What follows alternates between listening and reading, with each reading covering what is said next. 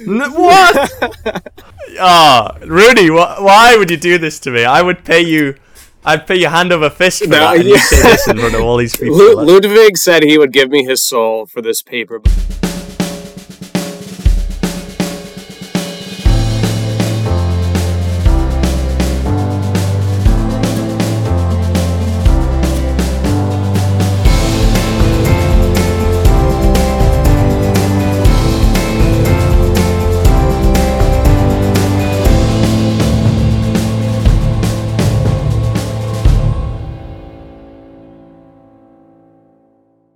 Hey, everybody. Thanks for tuning in to another episode of the Reenactors Corner podcast. This is our annual year end episode for the year 2023 that is coming to an end. And uh, as has become tradition for us, we've got um, a couple of repeat guests coming on. Uh, Ludwig and Rudi, thank you guys for coming on the program again. It's great to be here. Thanks, Chris. All right, so I guess uh, let's just jump right into it. I'll I'll kind of start and talk a little bit about um, what 2023 was for reenacting for me. I did six events. I think I was thinking about this a little bit before we went on the air. Um, they were kind of clustered together in the year. Like I did two early in the year, and then I did uh, four in September and in October. Which is fine because uh, the summer is kind of my least favorite time to reenact anyway. Um, did have a lot of fun, um, and I guess we can talk maybe later about some of the specific events and things that I did. Um, Rudi, how about you? What what did you do for reenacting this year? Uh, th- this year for reenacting was um, it, it was a bit of a roller coaster. Uh, I think I did. Let's see, one, two, three, four, five, six, seven. I did almost eight events uh, this year, which for myself was quite a quite a few. Uh, for some of our longtime listeners to the podcast, uh, earlier in the uh, summer we recorded an episode about a recent uh, split in a relationship I had, and uh, the last couple of years I've only done one to two, sometimes three events a year. So to jump all the way up to eight was quite a quite a change. So I, I had a very busy reenacting season, which uh, made me extremely happy. Cool, Ludwig. What about you? Did you do? Uh, I, I expect you're going to say you did 25 events or some insane number. Uh, It was yeah, silly, silly number of events. Very costly. Amazing year. Amazing new events that I've never done before. Never had the chance to do before. Some of which we've spoken about that occupied a whole whole episode of their own. Uh, just tremendous in every single way. New people, meeting new people, being part of a new group, and experiencing the best that the hobby has to offer. It's been a fantastic year. Real, really big difference compared to to last year, and I've That's enjoyed great. Yeah, I think it was a better year for me too than last year. Last year was kind of a transitional or sort of a rebuilding year for me. We had um, the pandemic years of 2020 and 2021. Um, and then last year, you know, during the pandemic, things changed in ways that I couldn't really expect for me personally um, with regard to reenacting, where it became really hard for me to motivate people to come out to immersion events. We had a string of events that got canceled, whether it was because of um, the whole event was canceled because of COVID, or as the event drew near, people were getting sick or became more afraid about getting sick or had been exposed to COVID or whatever. And so last year, um, I kind of made the decision to sort of disband my reenactment group and move forward with a new and different project, which is something that we I remember we talked about on the podcast. But uh, it worked out great for me. You know, the reenactments that I did this year with my crew, you know, we were able to kind of do them on our own terms and absolutely dial in our participation at each event to that specific event and whatever was going to be the very best option for us for that specific event. And so um, I feel really positive about it. You know, it's like um, kind of, I knew I was going to figure it out, I knew it was going to be a little different. Um, but I feel like I've got a good handle on things now, and I think it's going to be like a good platform for me for going forward into 2024. Uh, you know, Chris, that's actually the big question of the day. Um, I had to make some life changes. So this this past year, as I stated, uh, you know, I I did a whole slew of events, more than I've done in the last two or three years, and uh, I felt the comradeship. I felt like I'm myself again. I kind of found a purpose, and so it was really, really rewarding. Um, I am about days away from closing on purchasing a home. Uh, so that's something that's very exciting. The the thing that's kind of always in the back of my mind is I start crunching numbers and saying, "Oh boy, I might need to get a second job," or uh, you know, what am I going to have to do to cut some corners to save a few uh, Pfennig here and there? Uh, so I, am very hopeful to continue. Uh, you know, hopefully making those eight events a year, especially our unit hosted events, um, making that a maximum priority. Uh, but at the end of the day, I do have to take a step back and kind of scratch my head and think what 2024 will look like. I might have to pass on a few public events or maybe events that we don't run uh, just so I can ensure uh, that I can afford my mortgage. um, but I, am very excited for 2024. I know we have a couple of uh, really cool events planned. Um, I know in regards to purchasing the house, I for those of you who don't know, I'm also an avid collector of uh, you know, World War II German military. Uh, uh, so I've already seen myself having to scale back uh, at great length in regards to that, just trying to save for the house. And, you know, I, I would constantly be checking the seller pages or looking at uh, updates. And now sometimes I just am better off deleting those those messages so I don't get tempted. Are you going to have like a special collection room in your house, do you think? Yes, you know, I actually I had one uh, at my old uh, living arrangement, and that was kind of my little getaway. It was sort of my happy place. Uh, I will say uh, it wasn't some dank dungeon. It was my own little Krieg Zimmer, but it was down in the basement, so it was sort of out of the way. Uh, in this new house um, that I'm purchasing, uh, I've stayed up probably far too too many nights just thinking about which room am I going to turn into the new Kriegszimmer and, and how will it be out of the way for you know when I have guests come over. But uh, fear not, there there will definitely be a new Kriegszimmer uh, at this at the new house. Is it going to be in the same area where you've been where you've been living?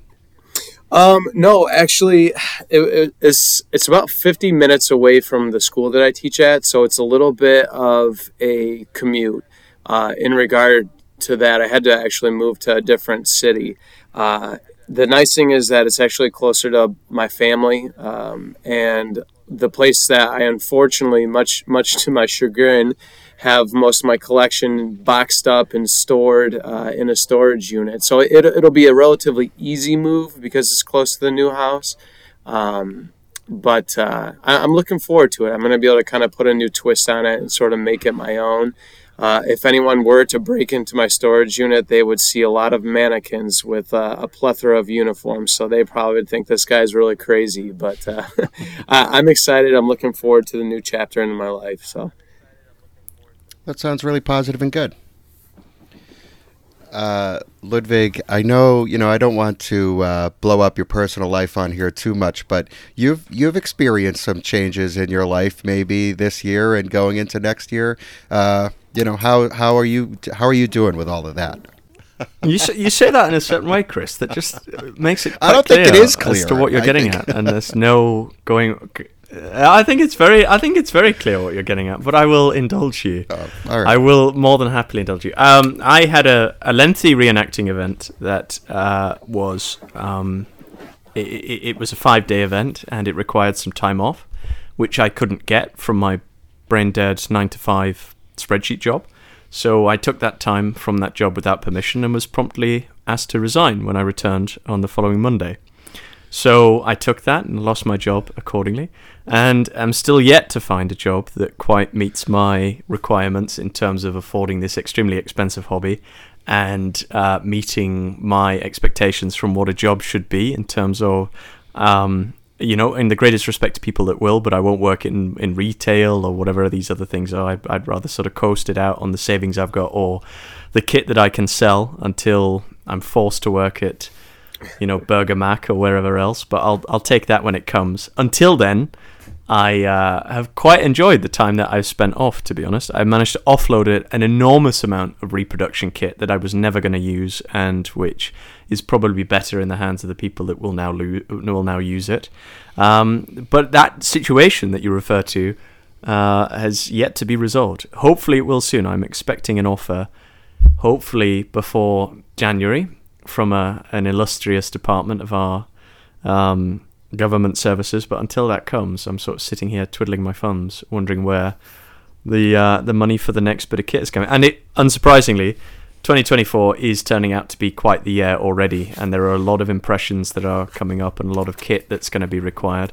And I'm sort of casting about for where the money's going to come from. So, you know, you might find me um, honourable friar at Burger Mac before the year is Have out. you We'll considered moving that- into a tent? out. um, that would, yeah, that would that would reduce my expenditure somewhat. But the problem is, I would still be in that tent, and wherever that tent was, it would be, you know, at least seven kilometers in proximity to my favorite pubs. And those things, sadly, cost money. So as a result of that, I would still have some Okay. quite measurable expenditure.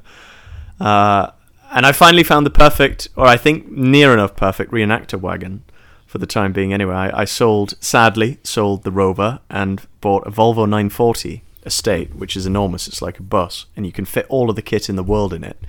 So that was my latest purchase, and that, as you can imagine, also not cheap. So that's uh, yeah, there are financials I that think- remain to be resolved there. Oh, go ahead, Rudi. Oh, I was just going to say, uh, Ludwig, um, did you uh, let no man ever question your dedication to the hobby? My God, losing losing an occupational job. I, I just am curious. When you took that time to go to the event, was that kind of lingering? Was that a fear in the back of your head that hey, you know, I might be coming back to some trouble with with the workplace, or was that just kind of out of sight, out of mind? it was out of sight, out of mind while I was there because I was enjoying myself and I was experiencing it, and that really wasn't something I was willing to think about. But it it ultimately, in a fashion, it was in the back of my mind in a sort of apprehension as to what I was, the reaction was going to be. I already knew that I would be sacked or that I would be asked to leave the business because what I had done was reprehensible, and I regret it because they were lovely people and they certainly didn't deserve that. But I, before I went and did that, and to anybody that's listening, I would essentially say the same. I had to weigh up what matters to me in my life, and you only get one life, and you live it, and then you know I don't believe that there's whatever else. So that's a whole separate discussion. But um, I thought, do I want to spend these five days in the field with the people I love?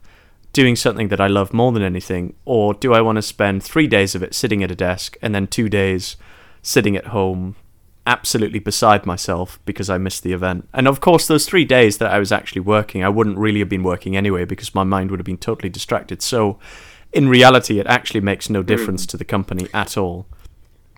But the, the, the simple reality is I had to weigh up does my nine to five arranging spreadsheets that an AI could quite capably manage themselves without a human needing to be involved uh, and managing data analyst or whatever it is that it, that it is required. An AI, a computer, could more than capably do these sorts of jobs, but humans are still required to do them. Could could you know? Do I want to do that? Uh, and does this mean more to me than the hobby that has occupied so much of my life and will presumably continue to occupy so much of my life? Um, and I weighed it up, and I thought, well, it's worth it. You know, whatever happens, it's going to be worth it. I, I, you know, I'll take it as it is.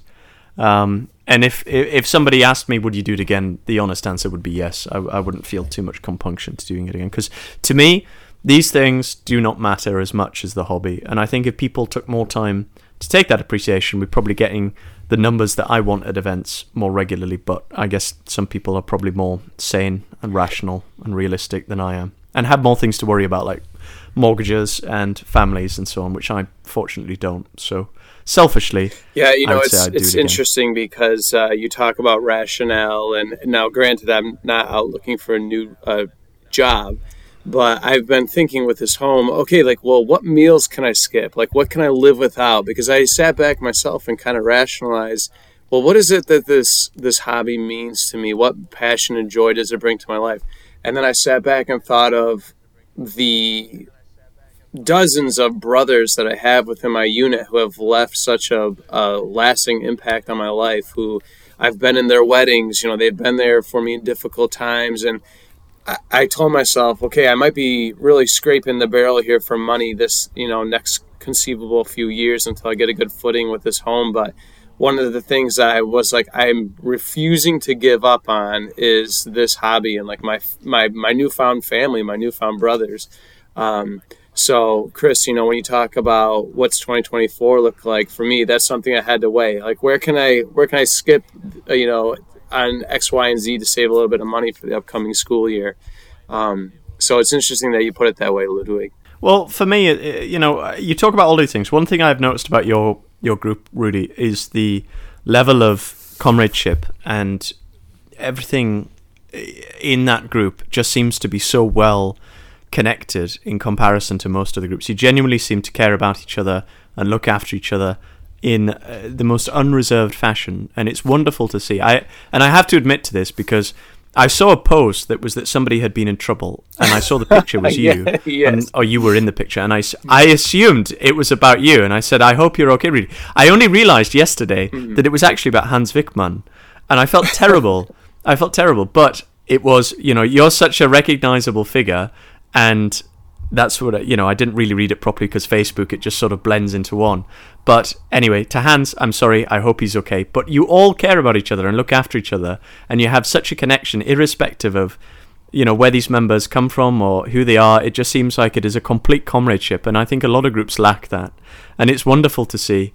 And I think it comes in part with that unit identity, which you've so carefully cultivated, and which a lot of these groups that have a sort of we do this, we are this, this is what we do, this is what we'll always do. I think that's quite easily cultivated in comparison to where everybody's doing different things all the time. And it, but it works so well and yeah, it you, looks fantastic. I, I so think to tie it all to together, um, we actually were having our unit um, Weihnachtsfest and our Schützenfest. So we have a little bit of a Christmas party. We actually do a live shoot uh, out in the woods, and um, you know it's the best of three shots. It's timed, and whoever uh, has the highest score ends up being awarded the um, you know the the Schützenabzeichen, the marksman lanyard. Uh, I came in second place this year, so I was actually very disgruntled. I wish I didn't come close at all because it, I was that close to winning. But um, on the way back, uh, Han, Hans Wickman actually took a bit of a spill out of a pickup truck. Uh, we were kind of coming back through the woods, and a lot of the Soldaten were in the back. Uh, I think he's doing much better, so I, I do appreciate your concern. Um, and you know, I, I, will say we are a family, but at the end of the day, all families fight too. There's always going to be issues, so it's kind of how you you broach them and overcome those issues with love. Um, but I, I think I think hearing you say that and you inquiring about, oh my god, you know, Rudi, are you okay? I think that it kind of speaks to the global family that reenacting has created. You know, and I see you see a lot of that through this podcast. Uh, uh, just the people that you meet along the way in this sense of hey you you, you and I may never have shaken hands before but there's this level of concern there's this level of respect this level of uh, uh, a family if you will. Um, and I you know so I, I know it's great to look at our unit and say wow that's something that's everyone should try and reach for and something to admire and try and strive for but there's a, a, a, grander sense of, of family I feel globally with our reenacting community, which you know is an, is a, it's an inspiration of its own. I, I think you're right. I, I, think you're right, and maybe there yeah. could be more family and less sniping mm-hmm. with the international side of things for sure.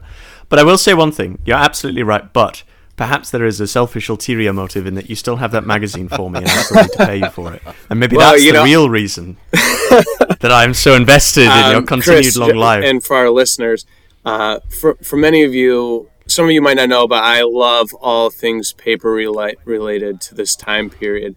And um, I have literally thousands of newspapers, magazines, uh, brochures. And so I've slowly been trying to uh, offload some of my paper collection. And several months ago, I came across this newspaper that had uh, a beautiful article and spread with several pictures of the uh, Feldherrenhalle Division and um, kind of being mustered in. And so I immediately contacted Ludwig and said, Hey, I have this paper. Would you be interested in it? And uh, we kind of went back and forth with price. You know, give you the friend discount. Okay, well, shipping to what? what you liar! You liar! so- you liar! Ah, Rudi, wh- why would you do this to me? I would pay you.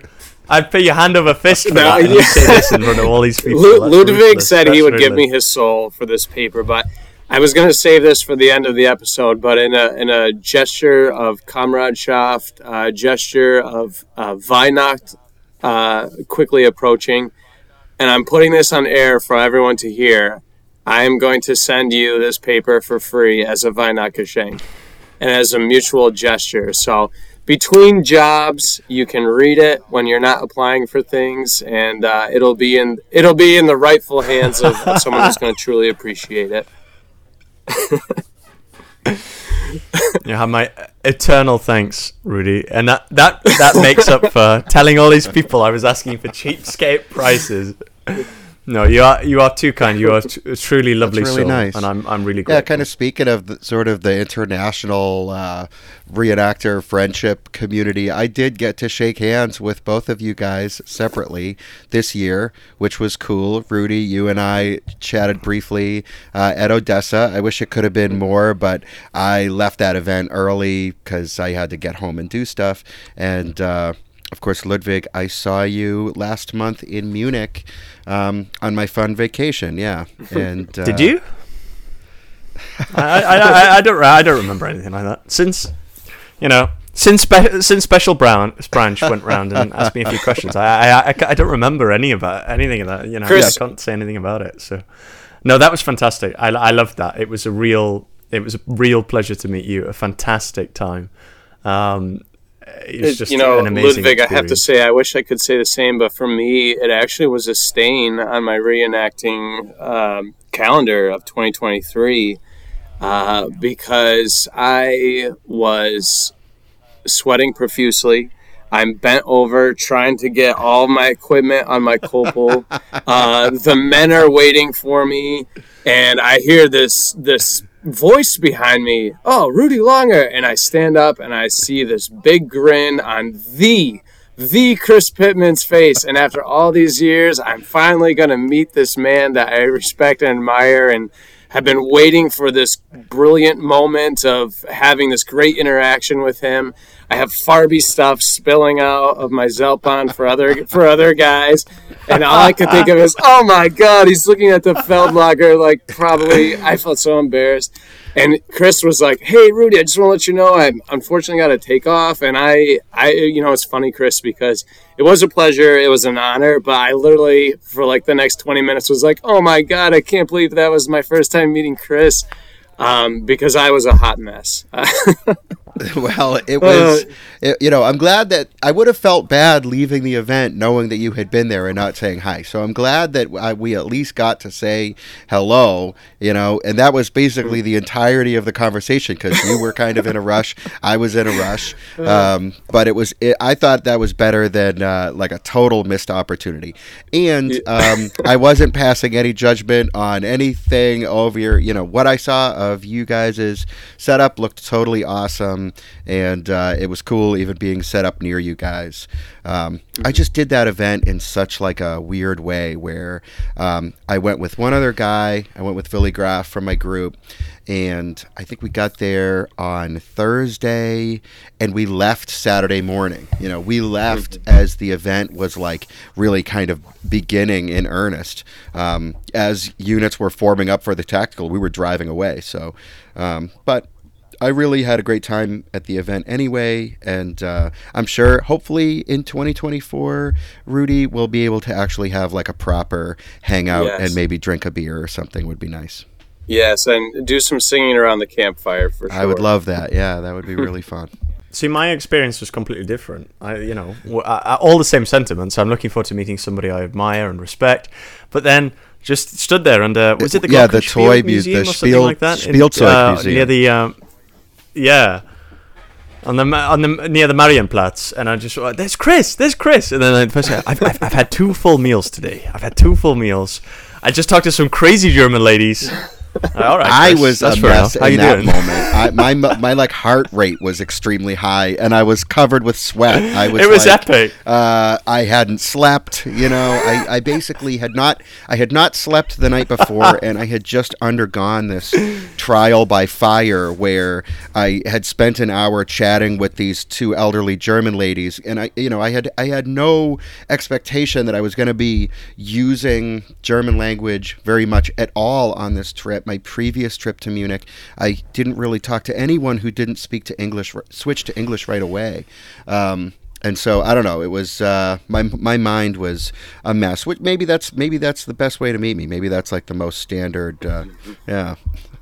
It was epic. It was epic. It was it was iconic. It was one of the funniest things ever. It was just it was just really funny, very charming. But uh, yeah, completely. I'm glad I didn't meet you in a reenacting context, to be honest, because it would yeah, be totally different true. scales. Uh, it is interesting. I, there are people that I only know in a reenactment context, and I've never seen them in their modern clothes. And sometimes I think, geez, I wish maybe I lived closer to this person, and we could maybe hang out, have a, a beer at a bar or something in some other setting, and um, kind of get to know each other better outside of this dress up context. But then sometimes I I get to know people better outside of a reenactment context, and I wish that I hadn't, you know. So uh, just one of those things. We need an international German reenactors day.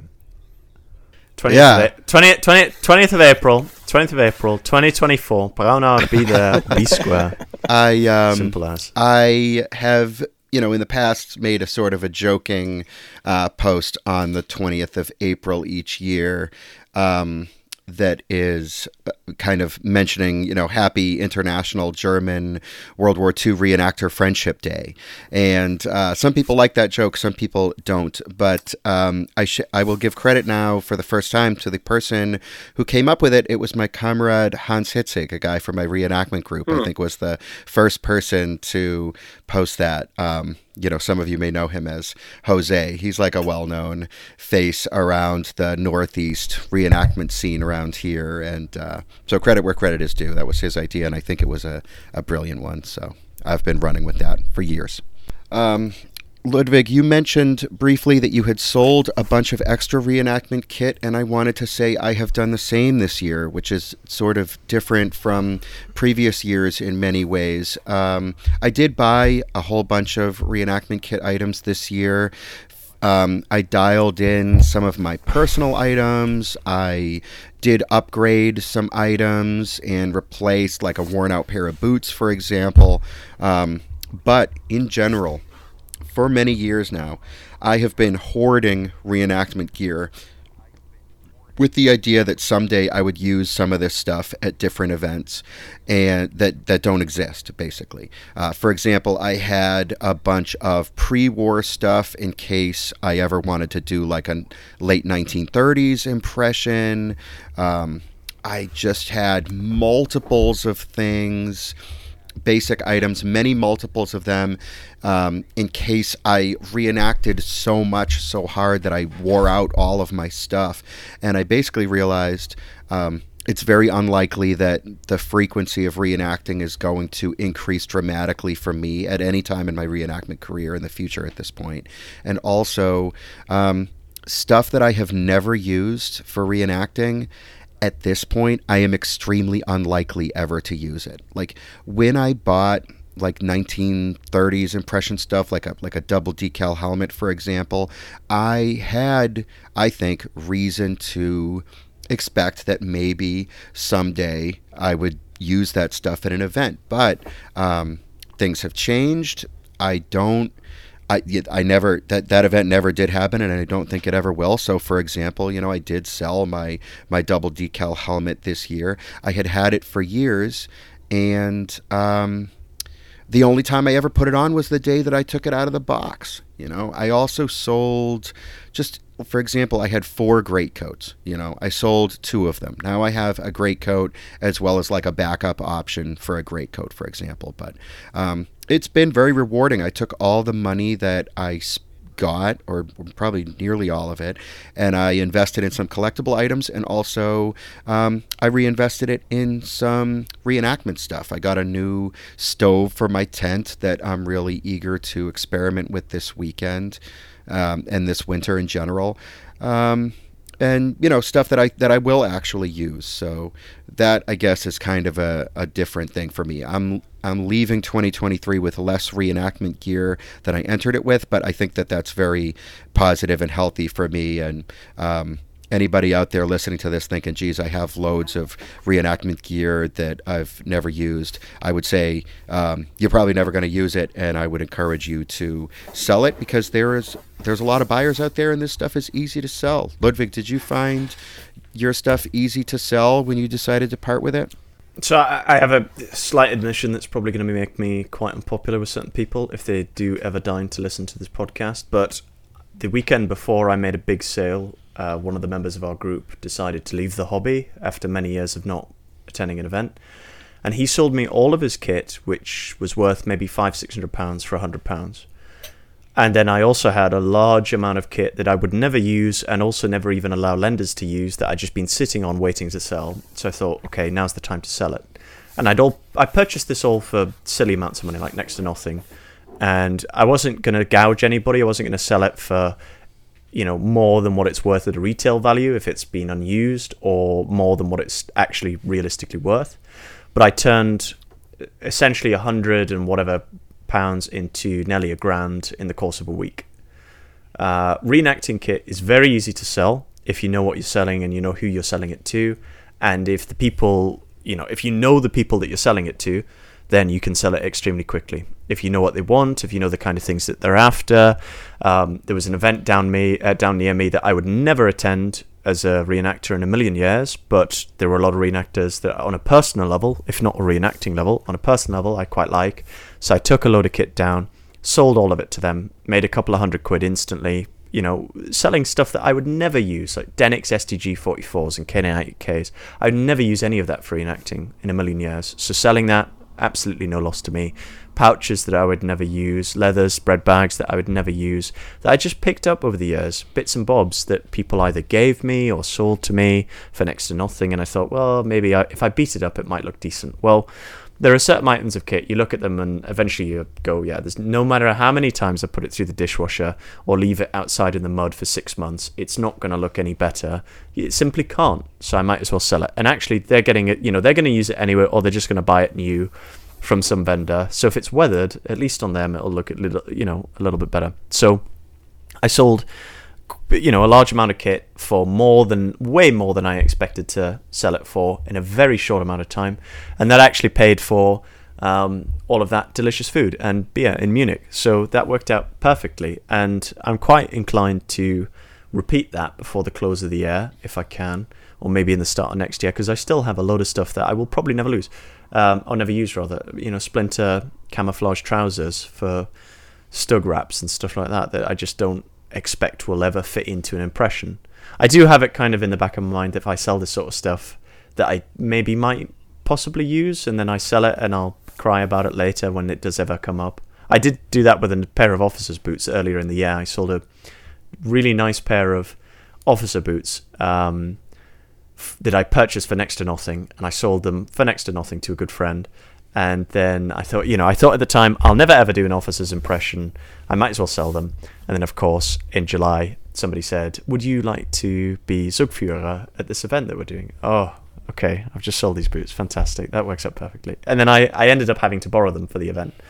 So, but other than that, yeah, same same sort of view. You can sell this stuff really quickly for next to nothing. If you're holding on to it for no reason, really, when you think about it for no reason, it makes a lot of sense to get rid of it and make some money and direct that money into something purposeful or meaningful to you, uh, or set it aside and then save it for when you're going to buy something that actually makes sense and that you will actually get the get the use out of. What about you, Rudi? Did you was this like a hoarding year for you? I know I've seen you list some stuff for sale. Uh, did you do you think you wound up with more or less stuff uh, compared to a year ago?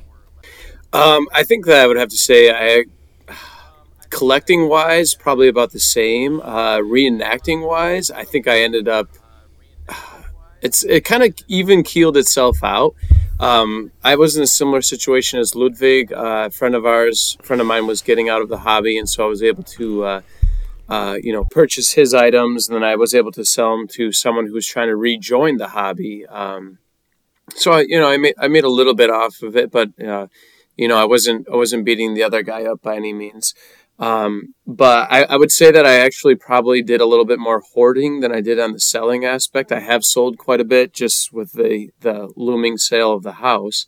Um, but I, I had some other friends who were, uh, as Ludwig was doing, was off offloading some of their stuff, and it just so happened that those splinter splinter pants uh, were my size. so I ended up picking, uh, you know, just some some random things I normally didn't do. I, I got a Drillich set, um, which I wore to the Schützenfest, which was very comfortable, very nice. Um, I splurged and I did purchase a Walther P38. It's kind of been on the uh, want list for some time now, and I was able to, uh, through a reenacting connection, uh, get one for a decent price.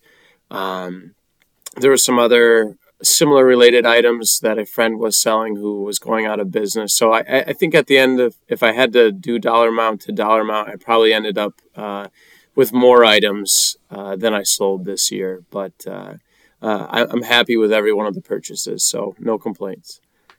Cool.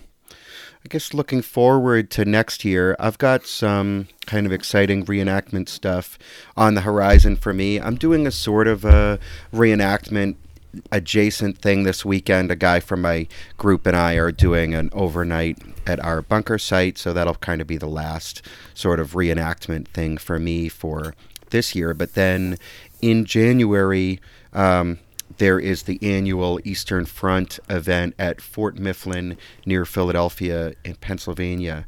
Um, that I'll be doing, and I've been getting ready for that basically for months, I guess, at this point, I've been talking to some other guys who are going to the event.